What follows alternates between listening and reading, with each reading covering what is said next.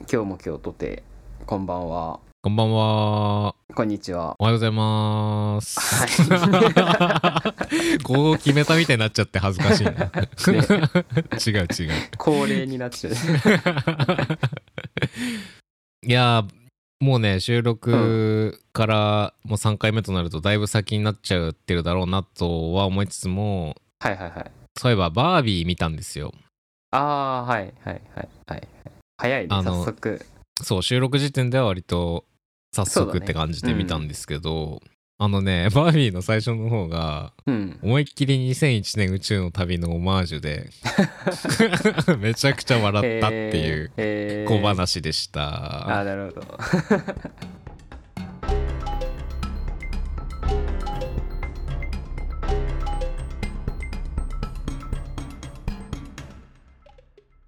じゃあ今回もやっていきますかはいじゃあ今回は EG プロジェクト SF 会の一応最終回になりますはい第3回目ね SF 回も長かったねあ喋のったね収録は投資でやってるんで同日収録ですけど、もう疲れすぎて今アイス食べてきたわ、リフレッシュできましたうん 結構やっぱあれじゃない SF 界頭使うよねそうだねあと喋りたいことが多い中で絞ってあーなるほ喋どらないといけないからねああそういう難しさもあったかもしれない、うんね、まあそれも今回で終わりですはいあの前回までは、えー SF のとっつきにくさという部分もありつつ我々 SF 好きがどう SF を見てるのかっていうところから、まあ小説の話もしアニメの話もし、ちょっとまうあんうん SF のこう裾野の広さみたいなところに、えー話が広がってったかなと思うんうんでそすうけだど。ねうん、でじゃあ今回最終回なのでうん一番最初にね SF のこう王道みたいなところからスタートした話がうんちょっとどこまで SF って言っていいのみたいなあの SF のちょっとこうエッジの話ができたらいいなと思っておりまして。いいですねさて早速なんですけど僕が投下したいテーマはうんなんでしょうドラえもんですねドラえもんあーそうだよねロボットアニメですもんねあロボットアニメか 確かそうだよ、 にそうだよあれはロボットアニメだ うね、ん、確かに未来の科学技術を駆使するロボットのアニメで すからそうなんですドラえもんをね見たことがない人のために簡単に説明するマジで言っ てんのマジで言ってんのという必要がないくらいに まあ、ほぼボケが分かりねづらいのたくん、うんほぼまあみんな見たことあると思うんだけどうん、まあなんて言うんだろう日本人が一番馴染みがある SF ってドラえもんじゃないかっていうなるほどねうんあんまり意識みんなしてないと思うけど言われてみたら紛れもなく SF じゃないですか、そうだよだって秘密動画さ全部さ一応こう未来の科学技術によって作られているわけなので、まあ、あれはなんか魔法のような機能があったとしても一応科学的な裏付けがあるという設定なわけでしょうんドラえもんってどれぐらい未来から来た設定なんだろ23世紀うこあのドラえもんってさあ、うん当初の設定を追い越しちゃったんだよね多分えそうなのそう藤子不二雄の原作漫画の設定だと多分21世紀の技術というか21世紀からやってきたうん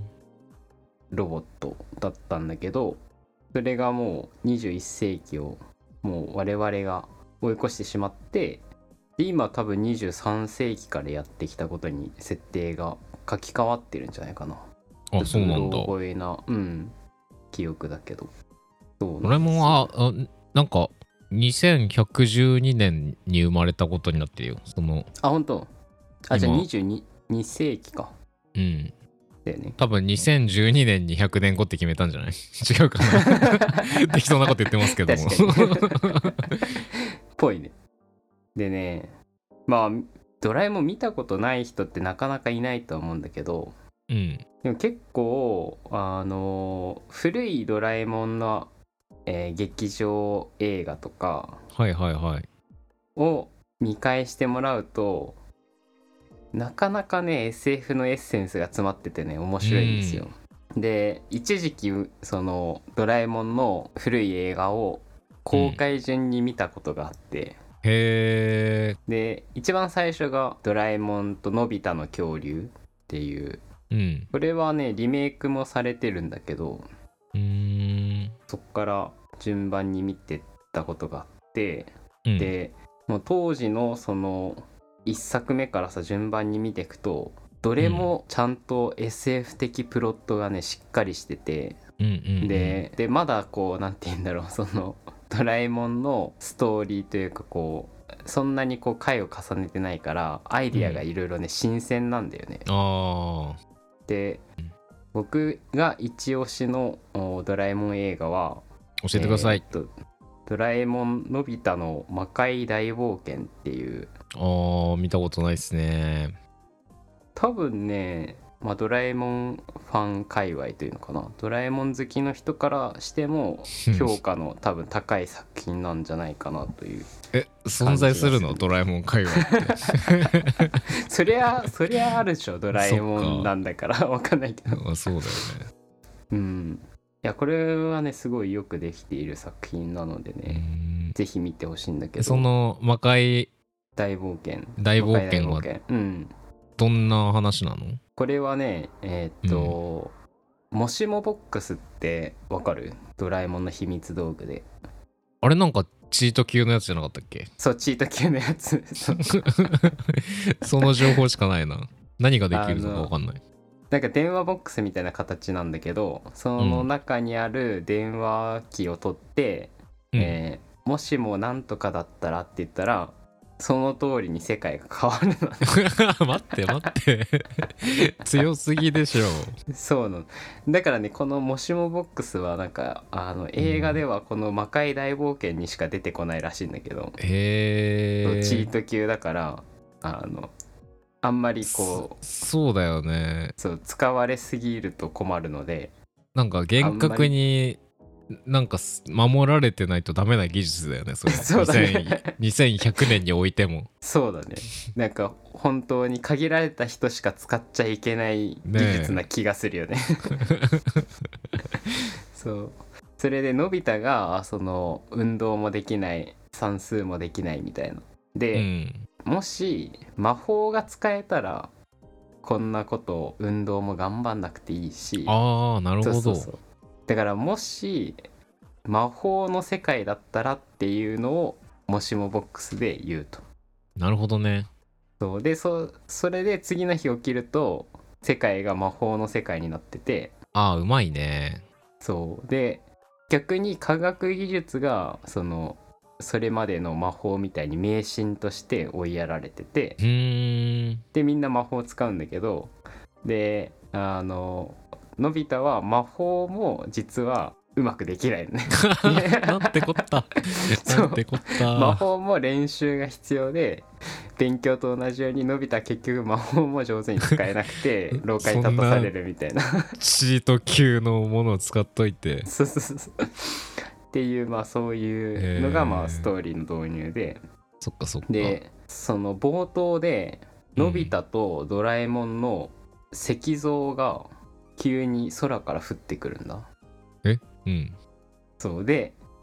それはそのもしもボックスを使う前なんだけど、うんでそれでのび太はなんかこれは魔法によって作られたものなんじゃないかっていう話から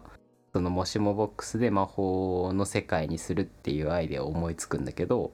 うなんんかその降ってくる石像が、まあ、ストーリーを追っていくと実はっていうこう伏線が回収されてくるはんだはけはどはははなんかねそのまあプロットがね巧妙でねあの、うん巧みなんですよでこれはもうぜひ見てほしいんですけど、うんなかなかドラえもんでさちゃんと伏線があって伏線が回収されてみたいなうんうんそこまでこ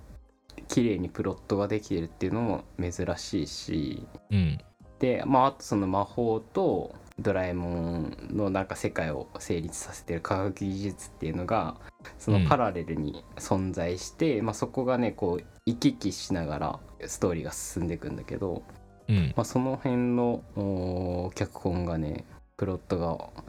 すごい上手なんだよね。うんそうだねなんか魔法の世界でありながらその大元を例えばたどれそうそうばそうそのそうなの SF の技術っていうのがね面白いね面白いよね。うんでなんか一応ねそこにもね言及するんだよストーリーが進むと。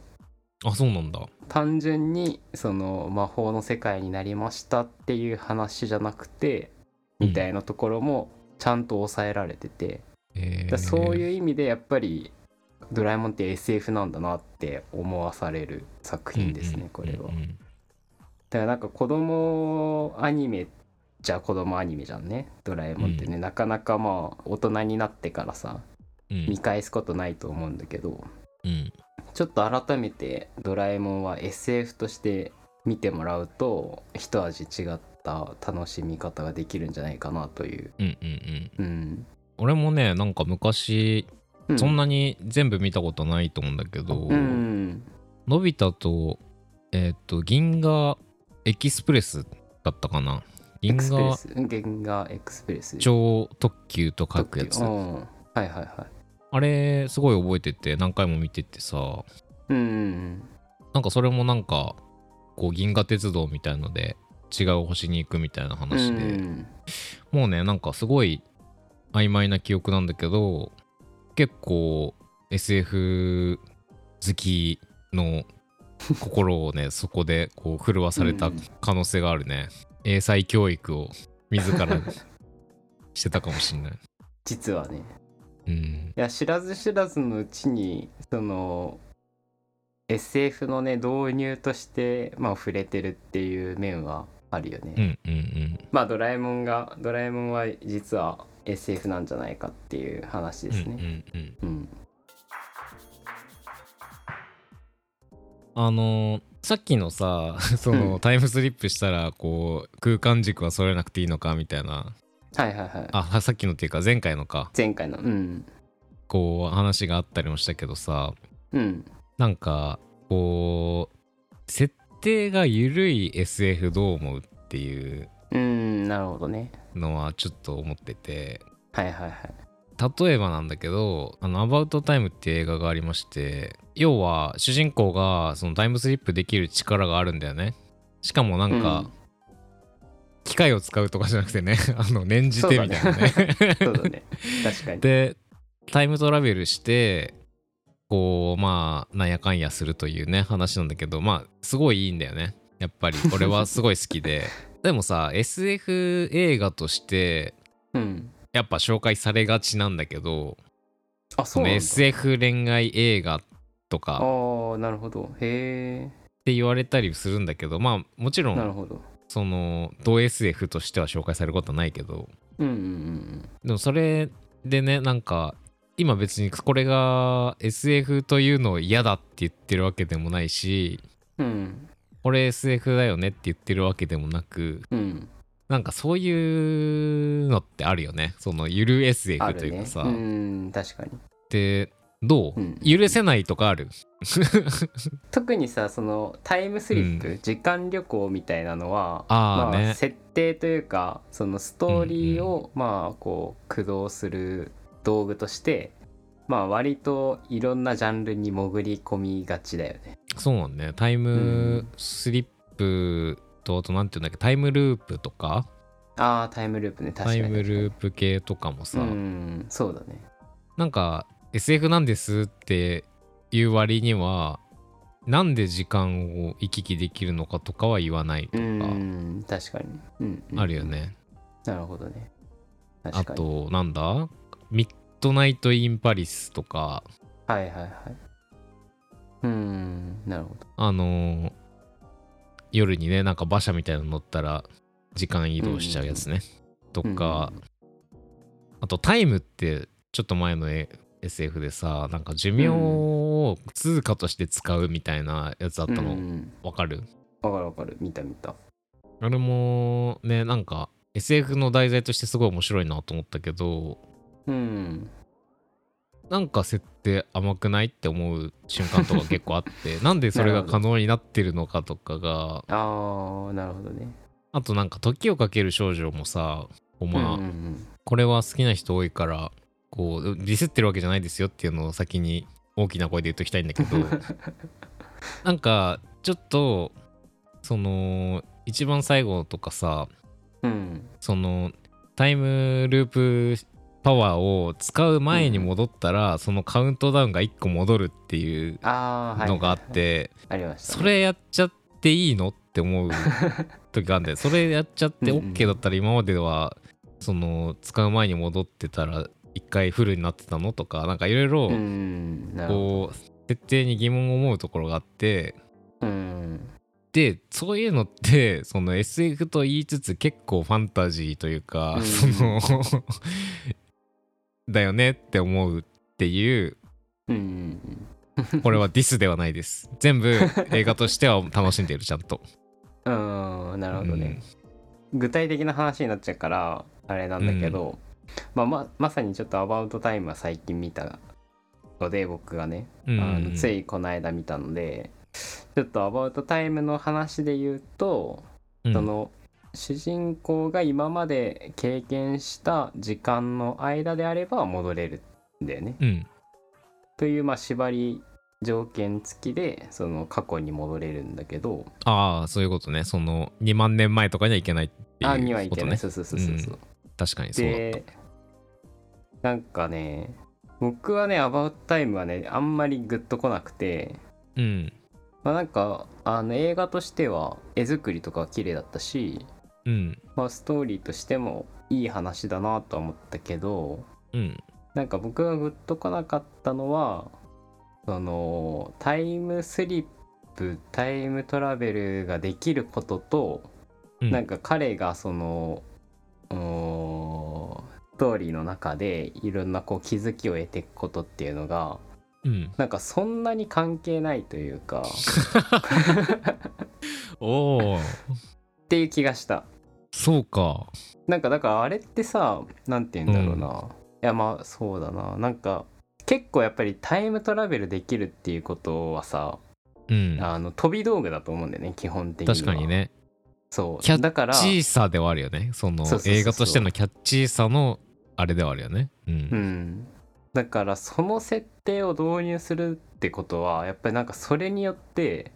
それこそさタイムトラベルできたらさうん何、なん、ていうの天変地異が起きるというか、うん例えばなんか過去に戻って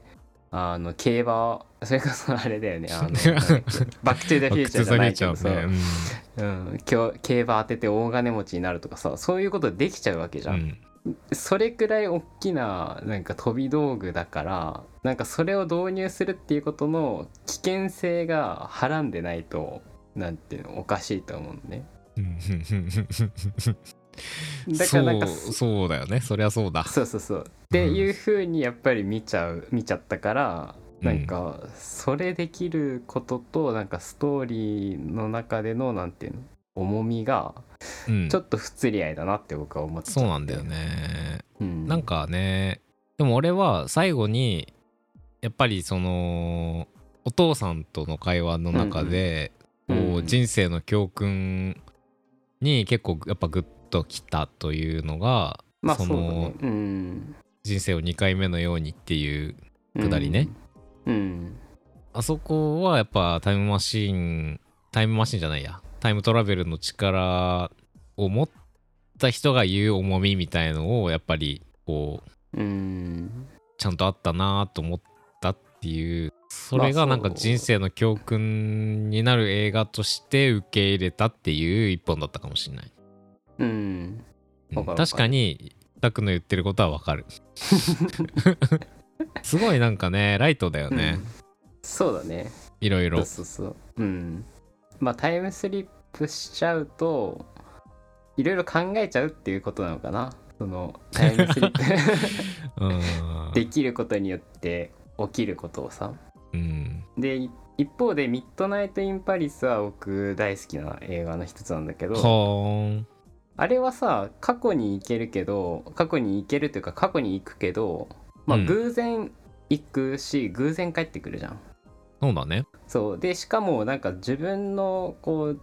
人生とか、まあ、世界を変えるほどその過去の世界に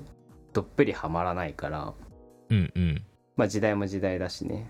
うんなんかそのくらいだと僕はなんかある意味こうファンタジーとして受け入れられるというかそうだねあれがね変わったのは割と自分ではあったもんねその世界を変えようっていう話ではなかったもんねそうだねそうそうそううんうんなんかそそこがちょっと線引きかもしれないなうんなるほどうんまあと言いたいうんのは別にね、具体的に一本ずつがどうこうっていうのよりは、なんかそのジャンルの際というところではうんそういう設定が緩めのと言ったらなんか怒る人いるのかな設定が緩めの SF っていうのもやっぱあるる,、あるしそれはその入り口としてというか入り口としてっていうか、なんか SF として楽しむものじゃないと思ってうんうんうんストーリーを楽しむものとかって思うとやっぱいいよねっていうそういうジャンルもあるよねというぐらいの話ではあった。うんうんなるほどねうんうんまあその辺をさでもあれじゃないですかあの SF って見るのか、ファンタジーっていう風に捉えるのかみたいなうーんところのねまあそうだね。人によってはちょっとこう揺らぐ線引きな感じはすうるよね、ん、ちなみに山はどうなの「アバウトタイム」「ミッドナイト・イン・パリス」「タイム」「時をかける少女」ってまあ4つさ具体例パッと出してもらったけど、この辺は SF って感じする、いやファンタジーって感じしますね。あどれもファンタジーうん。あそうなんだなるほどねタイムもいフやーァンタジーなの だからいやタイムはむずいね。いやタイムは SF の中の異端って感じがす る。なるほど な結構ちゃんとあれだね SF 原理主義ですね 私はねそうなっちゃうんですよね。なるほどねうんでもそのジャンル分けと作品の良し悪しに関しては、ああそまあのもうもちろん比例はしててない、そうだ比ね例というかん相関性は低いという感じですうんうね。んまあそれはそうだよねうんなるほどちょっとさ大体このテーマに沿ったお話はこれぐらいかなと思はっしたねはていいるんだけどさ、フリースタイルでうん俺が好きなのちょっと紹介してもいいですかあどうぞどうぞ ?3 体っていうああはいのがありましてうんうんこれねタク好きだと思うんだよね読んでないって言ってたよね。読んでない読んでない読まない3体ってあの中国初の SF でうんあのねこれもまあ本当に王道の地球外生命体がうんうんうん発見されし SF なんだけど なんですけどで面白いのは冒頭の方を説明すると科学がうん殺されるところから始まるんだよ おおす面白そうでしょすでに、はいはいはいでその全てのに人間のこう未来の技術は科学基礎的な理論的な科学の進歩によると、うんだけどうそ,、ですねこが乱されてしまうと、へ何者かの超自然的なパワーによってえへえなるとこほどから始まるんだけどそれが、うんまあいわゆるえーっと今言ってる地球外のうん知能うんで、でそこと人間との戦いっていうとこから始まるなんだけどうんそのそこの敵側の惑星が特殊な形で、ほえー、と恒星が3つあるううんいやだからに地球でいう太陽が太陽がね3つ存在していて、はいはでそれ本当は1つの恒星を回るじゃん惑星っていうん公転するじゃないですか、そうだねそうなんだけどその途中で他のうん恒星に引力でいいのか、うんその絡め取られてねそう奪われちゃって、うんでその正常な昼夜昼夜昼夜っていうのがなくなっちゃったり、へえななんかそういう変な星なのよなるほどそういう数学の問題があるらしいんだよね えっとああはいはいはい3つの惑星にあ恒星に対しうんうてんうん1つの惑星がどのような動きをするかっていう数学的な問題思考実験があるカオス理論じゃないですかカオス理論かなうん多分でそういう問題とも密接に関わってきてうんなんかその数学的な問題を解く楽しさとかもそのそそもそもそうういう問題があるんだっていうことも初めて知るし、っていうのが結構冒頭の方にあって面白いんですよね。あのあなたの人生の物語もさあの、うん中国発 SF だからさうんうんうんまあちょっとうがった見方だとも思いつつ、うん。うん、結構やっぱり中国発信の SF がなんか面白いなって思うまあと言っても僕は、えうーんあなたの人生の物語」のテッドちゃんしか読んでないけどうんまあその「あなたの人生の物語も」おーなんかその言語とおーまあその言語による、えーっとせ世界をどう捉えるかみたいな話とか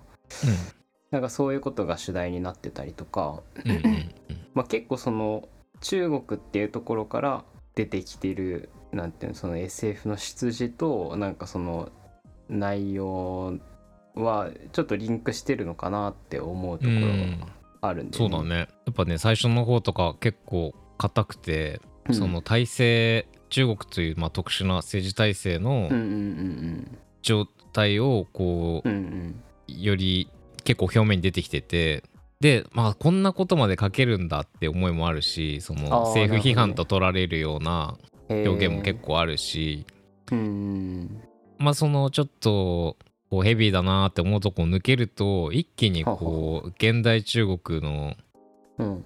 なんかあこんな思想を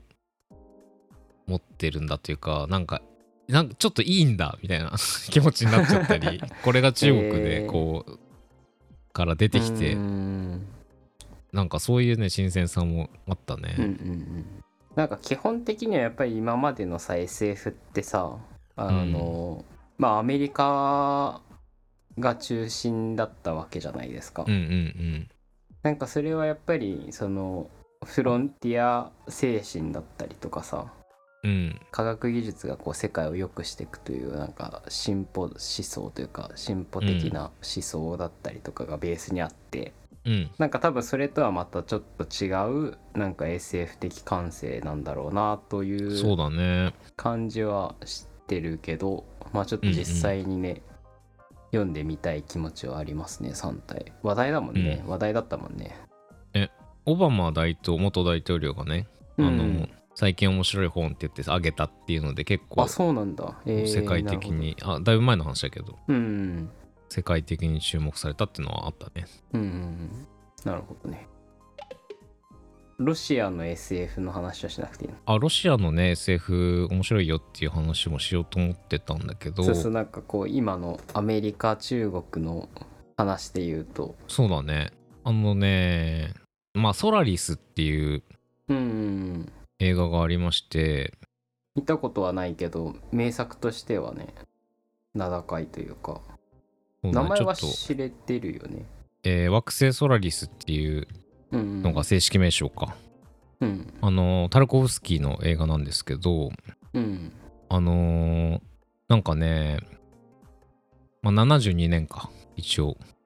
撮影ほうほうほうあ公開は1970でううんん。まあ、やっぱり2001年宇宙の旅とちょっと比較してはしまうんだけど、ああなるほどなんかね、まあ、こう、雰囲気は、その、なんて言うんだろう、に似てるといえば似てるんだよね。うーんでも、なんか、なんて言うんだろうな、なんか、こう、ずっと不協和音が裏で鳴ってるんじゃないかみたいな、うんうんこう不気味な感じとかがこう登場人物一人ずつから感じたりへえなんかあともうオチもかなり衝撃的なその惑星一つが丸々こう知性だったっていうほうほうほうほ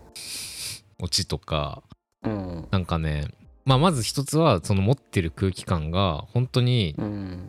なんか常に体の一部が鳥肌立ってるみたいなへえそういう体験ができる絵だったり音楽だったりしてて、うんであとストーリーとしてもなんかあそっかそういうこともありえるよねっていう新しい気づきがあったりうーんでなんかやっぱなんなんて言うんだろうねこういうさこの共産う権ん主義うんうん権の持つ空気っ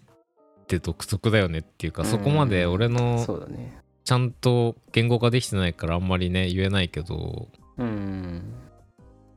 なんかわかんないけどすごい惹かれるんだよね。そうだねなんかそれこそやっぱりわからないものだからこそ、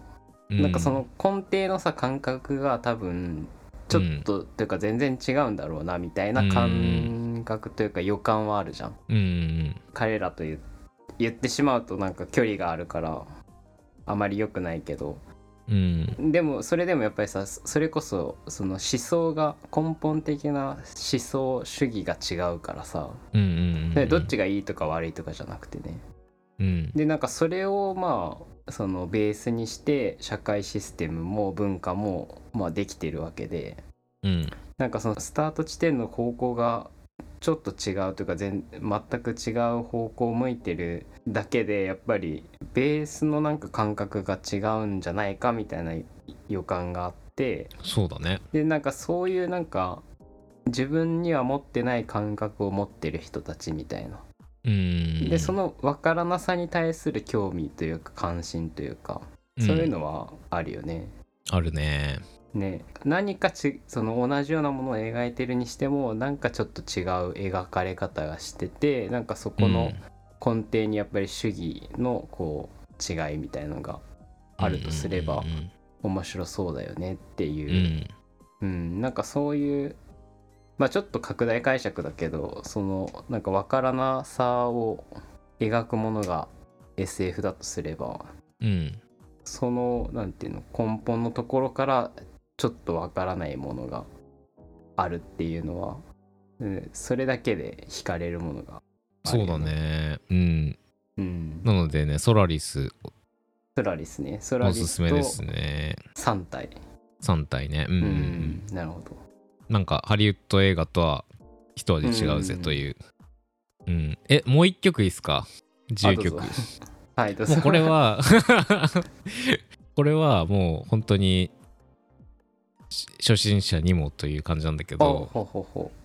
えっと United States of Japan っていうおう小説がありましてへえピーター・トライアスっていうあのアメリカ人が書いてるんあだそけうなんどだへえキャッチーなタイトルですねそうこれがね面白くてああのーそうフィリップ・ケイ・ディックの「高い城の男」っていうあのー SF の古典があるんだけどうんそれと結構似たところがあってその設定がうんなんか第二次世界大戦でうん日本やドイツがうんうんあのもし勝っていたらっていううんおおなるほど勝っていたら現代はどうなっていたかっていうねへえ結構ねその 挑戦的なお設定なんだけどでまあこのユナイテッド・ステーツ・オブ・ジャパンはだから日本がアメリカを支配してんのよ、ああなるほどもうそ戦争うにいう逆転の構図になってるわけねそう確かに、はいはい、日本が勝ってるからうんうんで第二次世界大戦でなんで勝ったかっていうとほその巨大ロボをほう製造することに成功したからうなるほどいわゆ るまあガンダムみたいなほうほうほう第二次世界大戦で日本は勝てたなると。はあはあはあでまあ実際にはまあ細かく読み進めていくと、まあ、そんな技術あるわけないじゃんって思うじゃん。うんそのでもちょっとぶっ飛んでるねうんちょっとぶっ飛んでんだけどその実際にロボットを作ったわけじゃなくてその当時は。はあはああのロボット型のに見えるまあ要はハリボテはあはあはあはあであったんだろうみたいな感じなんだそのロなるボほッどトを作ったから降伏せよっていうああなるほどそののにこうまあ成功したとうんうんいうような一応せ時代背景から考えてそういうまあ現実的にねより現実的にそういう風にしてるんだと思うんだけどうんでもうそっから何十年も経ってるから実際そっから科学技術が進んで本当にできちゃったのそのロボットうが。っんなるほどほうほうほていう話なんだけどううんこれがめちゃくちゃ面白くてそのユナイテッド・ステーツ・オブ・ジャパンが第1巻であって第2巻が、えーサイバー将軍レボリ ューションで3巻目がメガサ ムライ・エンパイアっていう3部作であのねこのへ設え定でこんな面白くなるかっていうぐらい面白いんだよねちょっとねそうだね今その触り聞いた設定だけだと、うんどこまで面白くなるっていう感じがするよねうんまあそそうだねなんかへー例えば主人公がうんゲーマーなんだけど、うんそのでっかいロボットを操縦するやっぱエリートなんだよね軍あー隊なるのほどはいはいはいにえっ、と志願するのようんでまあテスト受けに行ったらなんか本当は落ちこぼれで全然できないんだけどうんうんそのいつもゲーセンでやってるゲームのシステ ムがその、なるロボほどねットとなんか結構近いものがあってうんうんこうまあ紆余曲折あってそのロボット操縦士にこうどんどん成り上がっていくとか、はあはあはあそれっっていてうねたうん短編なのそれともこいうや続いてるのストーリーはうん、1巻ずつ続いていくで1巻ずつちょっとずつあの主人公が違うんだけど登場人物がかぶってたりしてえーまあ短編ではないねうんっていうねなんかねこう映画見てる感じになる小説えー、それはあれなんですか SF 初心者にもおすすめできちゃうんだ、ちょっと待って、そうだよね。えそういう触り俺方はなんでねす、そう、SF 初心者にもおすすめできると思って喋ってたけどう、んすげえ自信なくなってきた、今。か 急 に急に。えー、なるほどなかなかあれだね、でもそれこそ山に勧められなかったら手に取らなさそうなタイトルだね、いや、そうだよね。うユナイテッド・えそスれテーツ・オブ・ジャパン。出会いは何なの山のえ、なんだろう。なんかレビ忘れちゃったュもんーがあったのかなえー、なんかね、2000あ2017年に本屋大賞第2位を取ってるのうーで、んなるほど多分その辺で出会ったのかな。うんうんうんあんま覚えてないけど。なるほど。いいっすね。面白そうう。なん SF がいろいろ出てきましたね。もうね、さすいませんね、最後にあ の、書き込みで。そうね これ喋れてなかったっていうのでもう完全に自由曲を踊ってしまいま したが、そんなところですか。ういん、い最良でカットしてく言だいさ残し言い残したことはありませんか ?SF に関して。いないっすねじゃあ、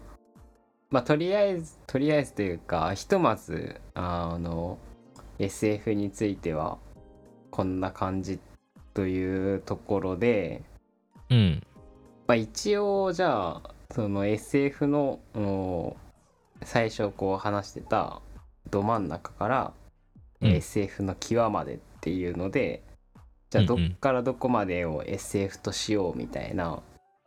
そういうちょっと僕と山とそれぞれ提言してみようかなと思うんだけどおーで、えーっとまあ、僕は未知との遭遇がやっぱり SF の王道だと思って、まあ未知との遭遇からドラえもんまでが SF じゃないかなと。なるほどまあ、意外とさその未知との遭遇もドラえもんも、あの、なんか分かりづらい用語とか出てこないしうん意外となんかどっちもとっつきやすいんじゃないかなと思っててでなのでそうだねまあドラえもんが好きな人は、まあ、SF 好きと言っていいんじゃないかとなるほどそうで、まあ、ちょっとそういう人は未知との遭遇にも手を出してみてもらえればなと、あうー、ん、ドラえもん見れる人は未知との遭遇もいけんじゃないっていう 結構雑な そうね振りですけどドラえもん見れたらこっちも見れるでしょうってことねそうそううんうん、そう未知との遭遇からドラえもんまでが SF じゃないかなという 結論ですね。おーおーなるほどねどっからどこまでとか言えそどっからどこまでねまあまあ真ん中から言うとやっぱ2001年宇宙の旅う。うん、なるほどね。は、我私の中では真ん中にうんうんある、と言っていいのかな、うんから「マトリックス」までです ね「なるほど。マトリックス」で始まり「マトリックス」で終わる からちゃんと回収したね、最後にうね。ん2001年宇宙の旅ね。うんやっぱり、あの、まあ、今回はちょっと実はまあ裏テーマとしてはその、まあ、SF にそんなに馴染みがない人とか、まあ、ちょっと SF に距離がある人にも面白さが伝わればいいなっていう、うんうんえー、ふうに思ってたんだけどうんでもやっぱ最後には2001年宇宙の旅を見てほしいみたいな気持ちはあるよねそうね長いけどね長いけどうんあの映画館で見ても途中で15分休憩当時はあったから あったみたいだねあの途中でね休憩してもらってそうだ ねでも2001年宇宙の旅を楽しめたらもう間違いなく SF そうねマニアだよね SF 好きだよね、うんあとはマトリックスかあとはマトリックスそんなところですかねよしということで、えーうんまあ SF 界やってきましたけど、うんうんまあ、今回そのジャンルに関してのテーマで初めての回でしたがうんまあ SF はさ僕も山もそれなりにこう好きで見たり読んだりしてうるんジャンルだったんでまあいろいろ話したいこともあったしがゆえに難しい部分もあったかなと思うんだけどうんまあでもなんか改めて話してみるとやっぱり裾野は広かったねなんかいろんなことが話せたね SF っていうまあジャンそうルだをね軸にいろんなことが話せたしでうん次回のさテーマまだ決めてないけどああそうじゃんどうしますかうーん何がいいかねね決めていいよファンタジーファンタジーにしますかうんちょいっいねとまあ SF と被る部分もあるのかもしれないけど、うんうんまあ今回さその最後「えー、アバウトタイム」とか「ミッドナイト・イン・パリ」とかちょっとこう、ファンタジーと SF のなんか境みたいな話も出たしうんうんちょうどい次いで回すじねゃあ、うん、ファンタジーについていろいろ話してみますか。いいですねはい。じゃあ次回はファンタジーということで、ハリーポッターハリーポッター我々はさ、それこそ「スター・ウォーズ」がさ、SF の入りだったように、やっぱり「ハリー・ポッター」がファンタジーの入りだっねたよえね。なんかまさし小く学校1年生でさ一巻とかじゃなかったそうそう、確ちかょうどそんな感じなんだよね。そうだよねそうそう1年に1個ハリーと同じように年そう取ってたもんねそうそうそういやでそれそうだねなんか僕はもう毎年「ハリー・ポッター」をさ買ってもらうみたいな恒例行事みたいな感じだったから、うん俺も俺もそうでなんかちゃんとこう小説を読むっていうのも「ハリー・ポッター」で学んだ感じがあったね本を読むっていう経験自体をうんううんんカタカナはポケモンで覚えて漢字はハリー・ポッターで覚え たからねなるほどでそういう世代ですよねね